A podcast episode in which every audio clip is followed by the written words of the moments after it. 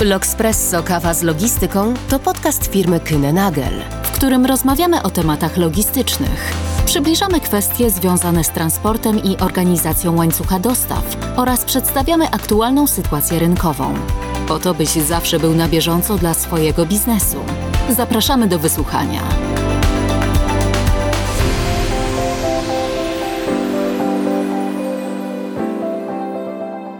Dzień dobry. W dzisiejszym odcinku prezentujemy fragment webinarium o raportowaniu ESG, które odbyło się w czerwcu 2023 roku.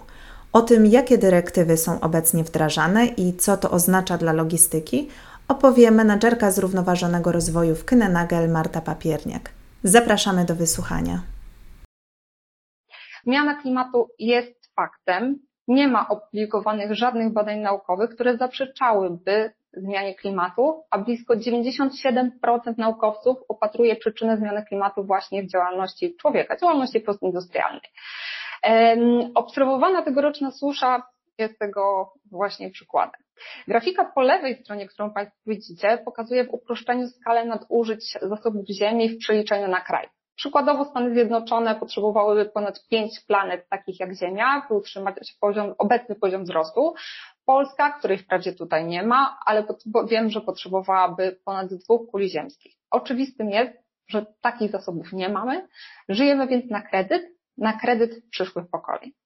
Tego typu tezy potwierdzone przez badania i dane ekspertów i naukowców z całego świata znane były opinii publicznej od lat i były pod, podstawą podpisania w 2015 roku przez blisko 190 krajów na całym świecie tak zwanego porozumienia paryskiego.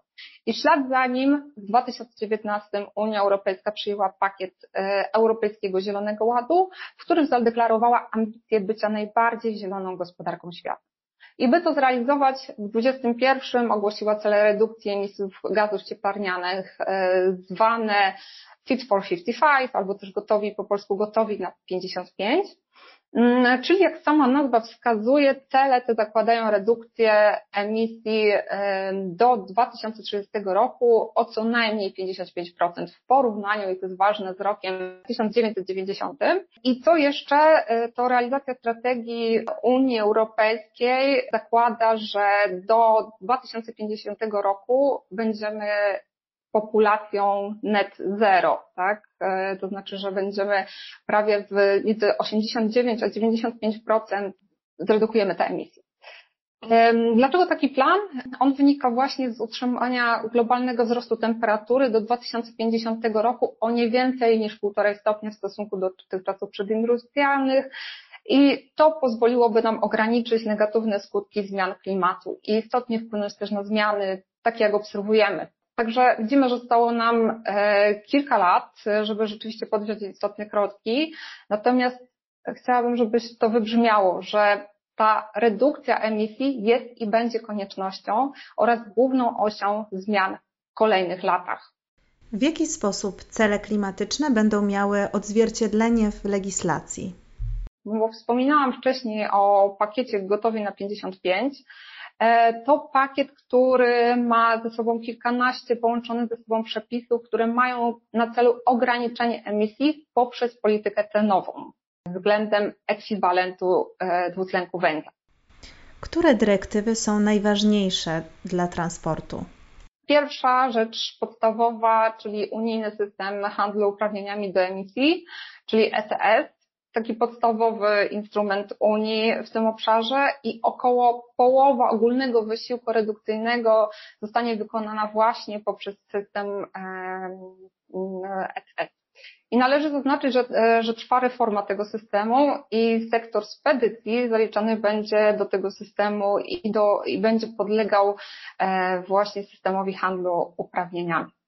E, graniczny podatek węglowy, on w idei ma równoważyć obciążenia ponoszone przez firmy krajów członkowskich, czyli nas, w mechanizmie opłat emisyjnych systemu ETS.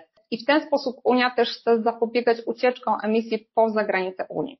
Tak, to służy takiemu przeciwdziałaniu mm, przenoszenia produktów i produkcji do krajów, w których polityki przeciwdziałania zmianie klimatu są mniej ambitne niż polityki unijne. Także mamy tutaj dwa rodzaje podatków. Tych e, z ETS-ów, z podatku e, będzie finansowany społeczny fundusz klimatyczny, i on będzie wykorzystywany przez państwa członkowskie do finansowania środków i inwestycji, które będą wspierać e, nasze gospodarstwa domowe, mikroprzedsiębiorstwa i użytkowników transportu w trudnej sytuacji właśnie w związku ze wzrostem cen wynikającym z funkcjonowania e, nowego systemu handlu uprawnieniami do emisji.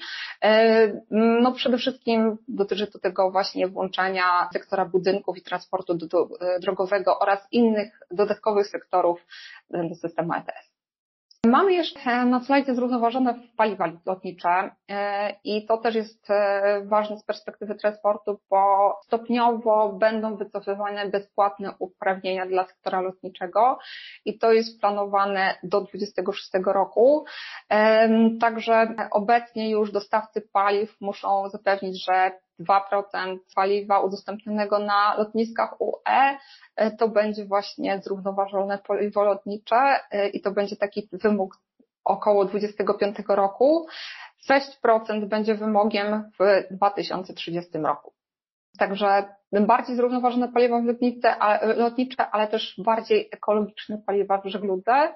I tu będzie również tendencja do promowania wykorzystania bardziej ekologicznych paliw przez statki. Tu również celem jest zmniejszenie emisji CO2. Inne cele związane z energią odnawialną, samochodami czy efektywnością energetyczną budynku pozwolę sobie pominąć na potrzeby tej prezentacji. Natomiast chciałam o nich powiedzieć po to, żeby pokazać Państwu całość, która nas czeka i we wszystkich tych aspektach będziecie mogli Państwo rozważyć, czy któryś z tych elementów dotyczy Państwa biznesu, czy też nie. Jaki jest harmonogram wprowadzania zmian w zakresie ESG? Od stycznia, od 2024 roku wchodzi w życie dyrektywa e, CSRD i ona nakłada obowiązek e, stosowania nowych zasad raportowania przez największe spółki, a ich raporty, te pierwsze raporty będą opublikowane w 2025 roku. Także szacowane jest, że dyrektywa ta obejmie w perspektywie do 2028 roku około 3000 podmiotów w Polsce. Mówię do 2028 roku, bo tutaj zmiany będą wdrażane krokowo i w 2027 na przykład dołączają do tej dyrektywy e, małe, średnie przedsiębiorstwa, które mają też szansę na, na dołączenie w 28 łącznie z krajami e, z krajów trzecich, co jest definiowane przez Unię jako innymi Chiny, Korea czy Kanada. Tu mamy CSRD i w zakresie ETS-ów, o których wspominałam, tu ważne zmiany przewidywane są na rok 2024 i 2027. Sektor spedycji zaliczany do Europejskiego Systemu Handlu Uprawnieniami do Emisji wchodzi właśnie do ETS-ów w 2024 roku, więc emisje z żeglugi zostaną objęte systemem ETS po raz pierwszy. E, więc obowiązki przedsiębiorstw żeglugowych w zakresie umarzania uprawnień będą wprowadzane stopniowo od 2024 roku, e, tak żeby finalnie zakończyć cały proces w 2026. 27 rok to też stopniowe wycofywanie uprawnień dla sektora lotniczego e, i w tym momencie sektor lotniczy będzie objęty również podatkiem ETS lub analogicznym systemem ogólnoświatowym, który się nazywa Corsia. Co jest jeszcze ważne, to ten graniczny podatek węglowy zwany CBAM. On obecnie jest w fazie przejściowej, to jest taka faza raportowa. On będzie stosowany tylko w formie obowiązku sprawozdawczego do 2025 roku, natomiast również zacznie obowiązywać w 2026. Jednej rzeczy tutaj nie mamy na slajdzie. Nie określiłam tutaj dyrektywy, która się nazywa CSR DDD, y, czy, czy tak zwany due diligence i ta dyrektywa jest planowana na 24 albo 25 rok, ale o tym, o tym opowiem trochę dalej. Czym jest i jakie są najważniejsze elementy dyrektywy CSRD? Tutaj dyrektywa została podpisana i tak jak wspominałam, ona wchodzi w życie od stycznia i zastąpi taką dyrektywę w sprawie ujawniania informacji niefinansowych e, NFRD, ale poszerzy obowiązki raportowe o zrównoważony rozwój na inne podmioty. i będzie to obowiązkowe dla e, spółek notowanych, większości spółek notowanych na giełdzie i tak jak Państwo mają na slajdzie, e, również dla podmiotów, które spełniają dwa trzech wymienionych kryteriów, czyli mówimy tu o 250 pracownikach, 40 milionach euro obrotu netto i 20 milionów euro aktywu. Także to jest rzeczywiście dedykowane tym podmiotom. I te raporty, które będą generowane w ramach, e, o których mówi ta dyrektywa, będą zawierały dane nie tylko środowiskowe, ale również kwestie spraw społecznych i traktowania pracowników, poszanowania praw człowieka, antykorupcji, przekupstwa, czy też różnorodności w zarządach spółek. Ja wymieniłam tylko niektóre, bo nad e, całościowym takim wyglądem tego raportowania jeszcze trwają e, negocjacje. Tu, e, bo te sprawozdania mają być zgodne z europejskimi standardami sprawozdawczości w zakresie zrównoważonego rozwoju tak zwanych SRS-ach, które opracowuje EFRAG, czyli Europejska Grupa Doradcza do Spraw Sprawozdawczości Finansowej. To jest taki niezależny organ, trwają jeszcze prace, a ostateczne wytyczne, y, które będą obowiązkowe, będą znane pod koniec lipca najprawdopodobniej. Najprawdopodobniej też ujawnienia SRS1 i SRS2 będą zawsze obowiązkowe, natomiast pozostałe standardy mogą podlegać podwójnej istotności, więc będą nieobowiązkowe. O jakich standardach tu mówimy, tak? Czyli co będzie obowiązkowe na pewno dla firm. SRS2 dotyczy informacji ogólnych o podmiocie raportującym, strategii zarządzaniu, a także prowadzonej e, na potrzeby raportu analizy istotności. Wracając jeszcze tutaj do e, wytycznych związanych z CSRD, to chciałam również zwrócić uwagę, że te raporty będą jawne dla inwestorów, organizacji, dla konsumentów. E, dla wszystkich zainteresowanych stron. Te, te raporty będą podlegały obowiązkowi audytowemu, zgłaszanych tam przez nie informacji i ponadto przewiduje się, że te raporty będą składane w formie cyfrowej. Także będzie jeden standard, e, który będzie skalowalny, porównywalny i którym będą zarządzały i które będą wypełniały firmy. W związku z tą dyrektywą, jak Państwo spojrzą, to rzeczywiście 3000 podmiotów w Polsce, natomiast e, wzrasta takie oczekiwanie, że firmy powinny mm, raportować tematy istotne, ryzyka, które z jednej strony wynikają z E, ich działalności, ale też w jaki sposób skutkują względem środowiska. I te raportowanie działalności własnej organizacji powinno być z perspektywy własnej organizacji i z perspektywy łańcucha wartości. Co to jest łańcuch wartości? łańcuch wartości, o którym mówi się w dyrektywach, to model, w którym opisuje się pełen zasięg aktywności potrzebny do wytworzenia produktu i usługi, czyli ramy tego łańcucha wartości obejmują wszystkie czynności związane z pozyskaniem i transportem surowców potrzebnych w procesie produkcyjnym oraz proces dostarczania produktów od producenta do konsumenta końcowego. Tak? Także łańcuch wartości obejmuje również inne organizacje, czyli dostawców, sprzedawców detalicznych, usługodawców. To są podmioty, które również będą e, przedmiotem zainteresowania firm, która będzie musiała wykazać e, e, progres czy tam oddziaływanie w całym łańcuchu wartości. Pomiędzy zakresem łańcucha dostaw i tym łańcuchem wartości jest jeszcze stosowany w propozycji dyrektywy CSRD łańcuch działań. E, I tu trudno jeszcze jakąś e, konkretnie ustaloną przez Unię definicję, Przedsiębiorstwa mogą przyjmować różne podejścia do definiowania, co stanowi ich łańcuch działań w kontekście ich konkretnego modelu biznesowego. To jest trochę kompromis między odwołaniem się i raportowaniem łańcucha dostaw, a raportowaniem całego łańcucha wartości. Podsumowując tak bardzo krótko, CSRD e, ma służyć pełnej przejrzystości działań przedsiębiorstwa w zakresie zrównoważonego rozwoju, a spółką będą musiały uważać na swoje działania, starannie dobierać firmy współpracujące, i e, w ten sposób wykazywać swoją przewagę konkurencyjną albo też e, spełniać kryteria, które będą nakładały instytucje finansowe, banki albo też ubezpieczyciele. Jeżeli chodzi o kolejny krok na drodze do zrównoważonego rozwoju, to projekt dyrektywy CSR DVD, Corporate Sustainability Due Diligence, I w ubiegłym roku podpisano propozycję, trwają prace nad jej ostatecznym wyglądem. Tak? To jest ta dyrektywa, o której wspominałam, że nie była ujęta w perspektywie czasowej.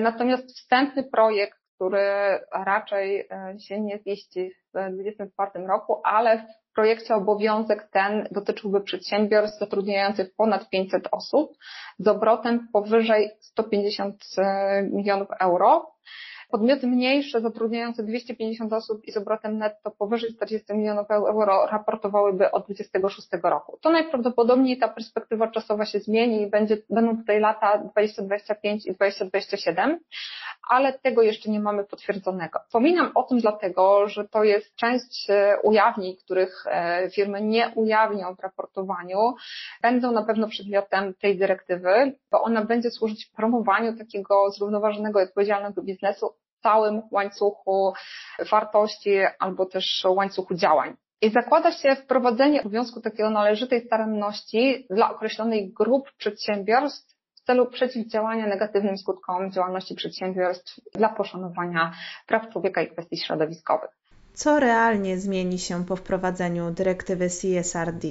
Wprowadzony zostanie obowiązek tej należytej staranności w odniesieniu do właśnie praw człowieka w kwestii środowiskowych dla określonych firm Należyta staranność jest procesem, którym przedsiębiorstwo powinny przeprowadzić w celu identyfikacji, zapobiegania, łagodzenia, rozliczania skutków prowadzonej przez siebie działalności w łańcuchu dostaw oraz innych relacjach biznesowych.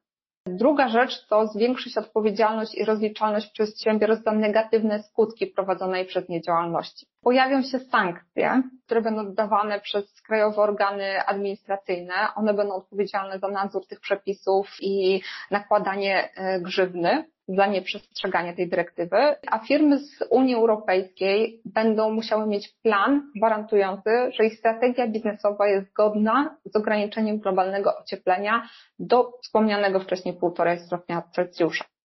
Obowiązki firmy będą też przełożone na dyrektorów i będą oni również rozliczeni z tego, na ile nadzorują, wdrażają zasady należytej staranności i na ile wszystkie elementy potrzebne są włączone do strategii korporacyjnej. I tu podobnie zwracam uwagę, że o ile raportować będą duże podmioty, o tyle będą one raportować również w zakresie swoich łańcuchów e, działalności albo łańcucha wartości. Nie ma wątpliwości tutaj też, że ta zmiana klimatu jest jednym z największych wyzwań, jakie stoją przed nami wszystkimi. I rozpatrując to często, ja nawet wspominam o tej dekarbonizacji, e, odnosimy się do tej emisji CO2 albo emisji wszystkich gazów cieplarnianych. Spójrzmy na liczby. W 2022 roku globalna emisja CO2 osiągnęła 36,6 miliardów ton. To jest najwyższy poziom w historii i to pomimo lekkiego spadku w pandemii. Idziemy do, dobrą drogą do, do, do nieosiągnięcia tego celu.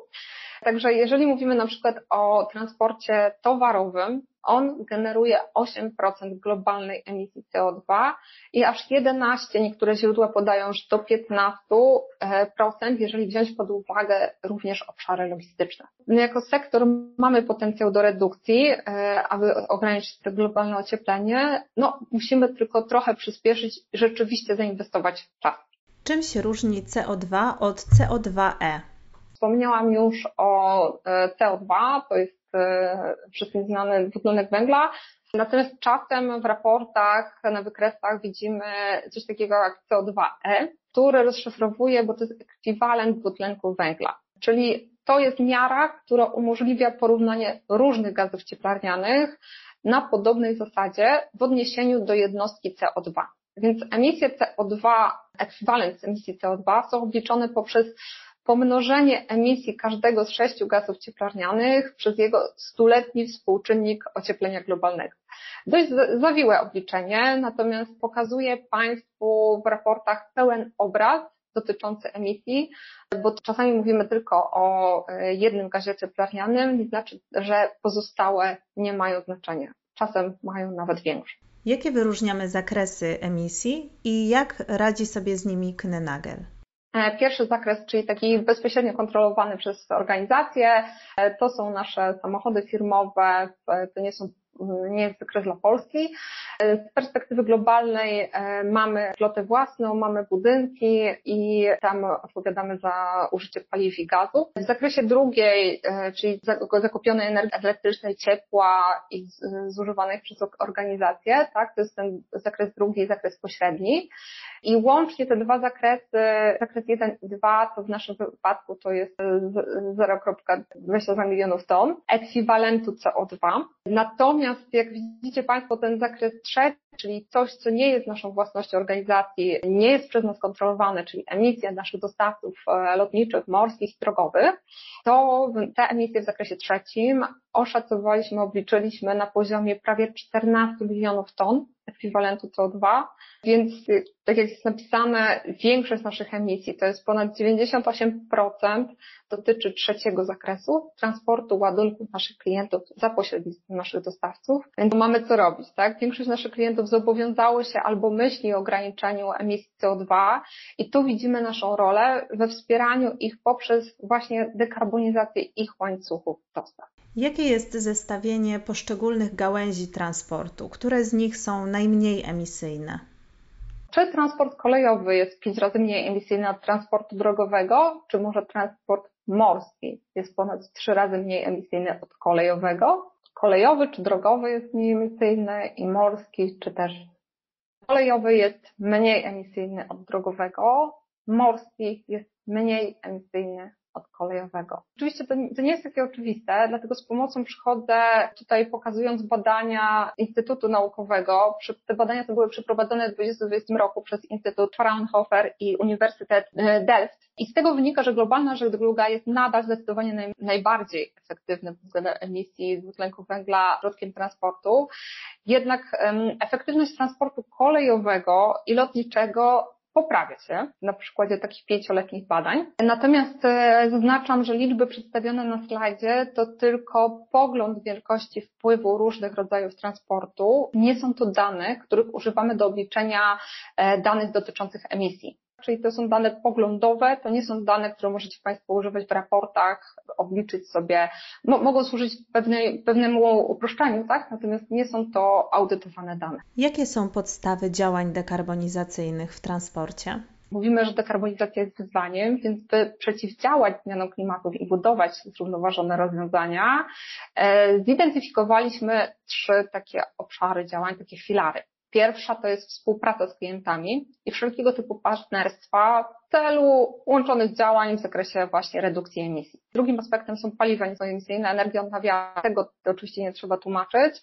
I trzeci, który wyłoniliśmy, filar to dane i analizy bo chcemy wzmacniać naszych klientów poprzez wdrażanie i monitorowanie takiego rygorystycznego podejścia polegającego na mierzeniu, unikaniu i ograniczaniu redukcji tam, gdzie to możliwe. Przejdźmy do punktu właśnie e, pierwszego, bo mówiłam właśnie, e, że mamy partnerstwa i współpracę, bo z jednej strony tak jest, a z drugiej strony mamy partnerstwa z kluczowymi organizacjami, które tu widać na slajdzie, aby zapewnić standardy i takie skalowanie nowych technologii, bo należymy do kluczowych krajowych, międzynarodowych inicjatyw zrównoważonego transportu.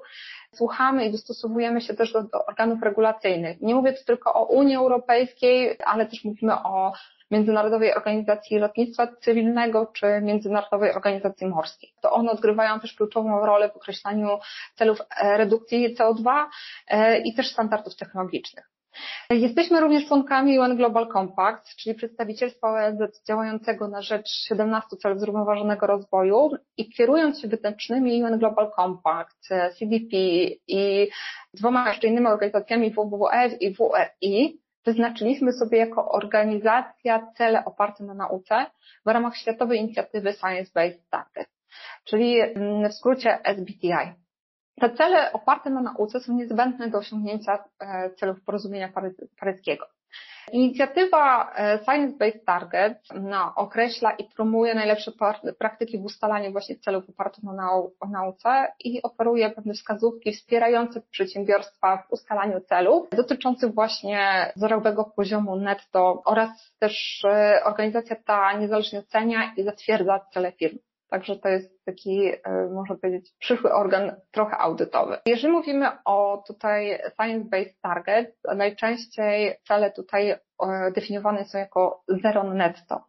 Czym różni się strategia zero netto od neutralnej klimatycznie i co to oznacza dla organizacji? Neutralność odnosi się do polityki niezwiększania emisji dwutlenku węgla i osiągnięcia redukcji emisji poprzez kompensację, czy też e, zwaną również offsettingiem. A zerowa emisja netto oznacza wprowadzanie mm, pewnych intencjonalnych zmian, czy w celu ograniczenia emisji dwutlenku węgla do najniższej wartości, i stosowanie kompensacji tylko w ostateczności. Także ta kompensacja jest wykorzystywana do przeciwdziałania takim istotnym emisjom, e, które pozostają po wdrożeniu innych inicjatyw redukcyjnych, które, które tu mamy. Podkreślam to, bo tego typu uważność w komunikacji z klientami e, będzie osią kolejnej regulacji unijnej, e, walczącej z takim pseudomarketingiem, czyli greenwashingiem i ten projekt takiej regulacji również już jest przygotowywany. W Polsce podlegają rozluźnieniu. Jakie mamy obecnie perspektywy na czyste technologie transportowe przyszłości? Bo takowe, takie przełomowe technologie czystej energii w długodystansowym transporcie drogowym, morskim, lotniczym, one się cały czas rozwijają. Obecnie jednak nie ma jeszcze oficjalnie wypuszczonych takich e, produktów i nie spełniają one potrzeb branży i nie są dostępne na taką skalę, w jakiej byśmy ich potrzebowali w transporcie. Są dostępne natomiast technologie pomostowe i w nie inwestujemy. To jest na przykład e, hydrorafinowany olej roślinny HVO czy zrównoważone paliwo lotnicze SAF.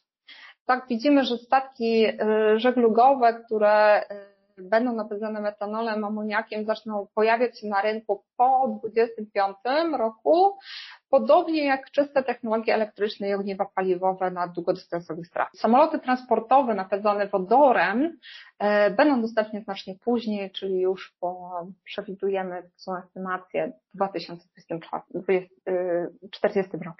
Także całkowita redukcja emisji w sektorze transportu e, jest i nadal będzie trudna pracujemy nad nią dekarbonizacją zgodnie z podejściem, e, które sobie zdefiniowaliśmy i które jest zgodne również z Science Based Targets. To jest podejście mierz, unikaj, redukuj. W przypadku emisji resztkowych w innych sektorach poza naszym łańcuchem wartości proponujemy offsetting również, czyli kompensacje. Według SBTI e, kompensacje są uważane za opcję tylko dla firm, które chcą sfinansować dodatkowe redukcje emisji poza ich cel naukowy lub mają takie ambicje e, bycia zero net, tak? Ponieważ obecnie e, cały czas generujemy e, w jakiś sposób dwutlenek węgla do atmosfery, więc żeby to skompensować, ten offsetting jest jak najbardziej dopuszczalny. Jakie są metodologiczne podstawy do rzetelnego wyliczania emisyjności?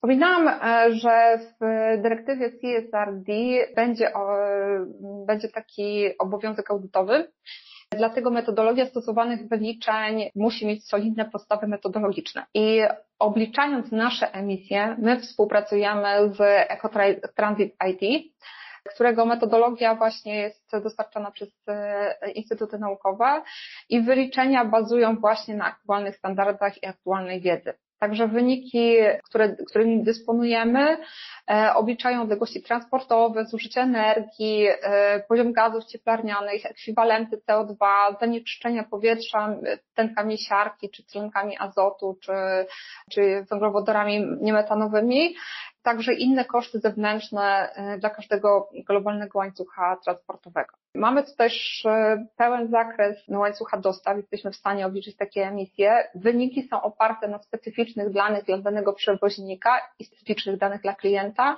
Także widzą Państwo tutaj też coś takiego jak zakresy rozliczeniowe, TTW, WTT i WTW. Ja sobie też pozwolę e, Państwu je wyjaśnić, dlatego że być może oglądając swoje raporty będą Państwo mieli właśnie podane emisje w wszystkich tych e, trzech zakresach. Najbardziej preferowane podejście to podejście holistyczne, czyli well to will, czyli WTW, które w przeliczeniach obejmuje całość zużycia energii, wszystkie emisje gazów cieplarnianych powodowane produkcją, dostawą, użytkowaniem, tak? Czyli od punktu, w którym energia jest pobrana do rozładowania i to jest ten całościowy obraz. Natomiast dwa pośrednie podzakresy w łańcuchu energetycznym pojazdu to jest WTT, czyli od studni do zbiornika, to te mm, przeliczenia obejmują energię, która jest od y, wydobycia, od produkcji, związana z produkcją dystrybucją paliwa. Natomiast y, druga, druga metodologia, czyli TTW, to rozciąga się od punktu, w którym energia jest y, pochłaniana do rozładowania, czyli obejmuje zakres zużycia paliwa w pojeździe i emisje podczas jazdy. Wykorzystujemy dane, także te, które wspominałam, w 2022 roku uruchomiliśmy pakiet Essential Emission, który zapewnia klientom kompleksowy przegląd ich przesyłek i emisji.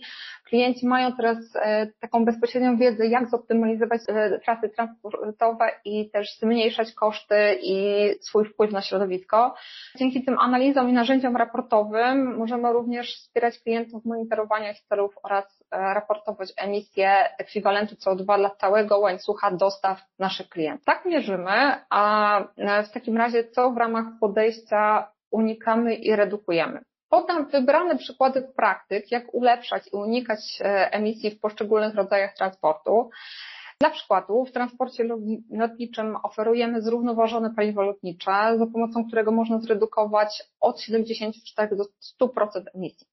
W 2002 roku e, nasz klient, firma Novo Nordisk, e, dzięki zastosowaniu właśnie zrównoważonego paliwa dla swoich przesyłek lotniczych uniknęła bezpośrednich emisji, to ważne, na poziomie 30 tysięcy ton e, dwutlenku węgla. Także pomagamy również unikać i redukować, proponując łączenie morskich i lotniczych środków transportu, czy wykorzystując optymalizację i konsolidację operacyjną oraz preferencje przewoźników.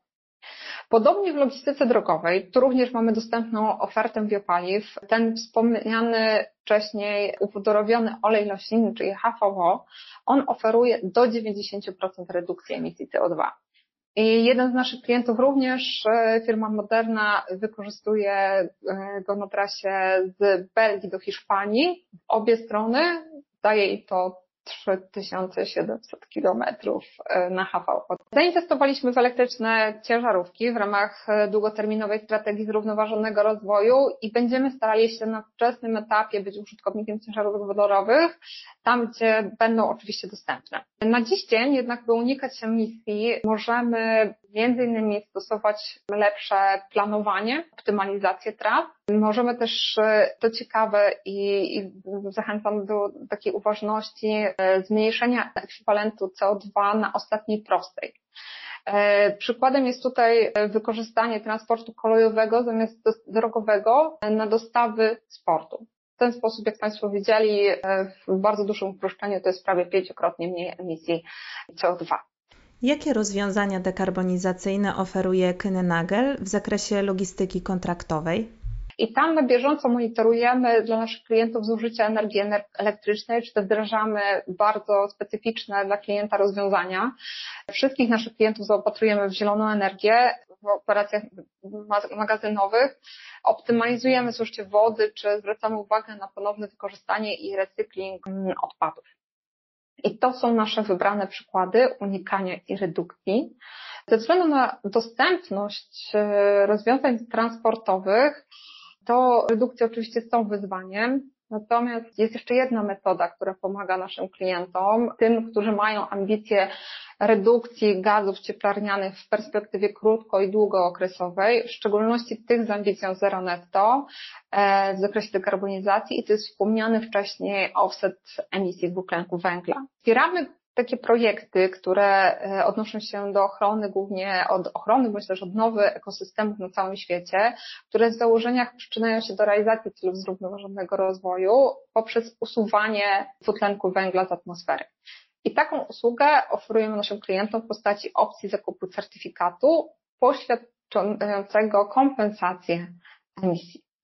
Jakie rozwiązania dekarbonizacyjne oferuje Kyne Nagel w zakresie logistyki morskiej? Wracając do logistyki morskiej, mamy dwa rozwiązania neutralne pod względem e, dwutlenku węgla i to w naszej, w naszej ofercie to są rozwiązania SEL Pledge i LCL. SEL Pledge to rozwiązanie z zakresu obsługi ładunków pełnokontenerowych FCL. Natomiast innym rozwiązaniem jest właśnie przełączanie państwa przesyłek e, związanych z logistyką lotniczą lub logistyką morską i lotniczą na usługę LCL. Obie neutralne pod względem emisji ekwiwalentu dwutlenku węgla. Korzystanie z biopaliw czy offsettingu jest każdorazowo odnotowywane w raporcie, jak również poświadczane odpowiednim certyfikatem potwierdzającym wymiar emisji, zaoszczędzony wymiar ekwiwalentu emisji dwutlenku węgla, który został skompensowany lub niewyemitowany. I tak wyglądają nasze certyfikaty dla SAF, e, czyli zrównoważonego paliwa lotniczego i offsettingu, zgodne z e, standardami VCE. Jeżeli chcesz posłuchać całego webinaru, włącznie z sekcją QA, wejdź w link z opisu tego odcinka i zarejestruj się wpisując swoje imię, nazwisko i adres mailowy. Do usłyszenia!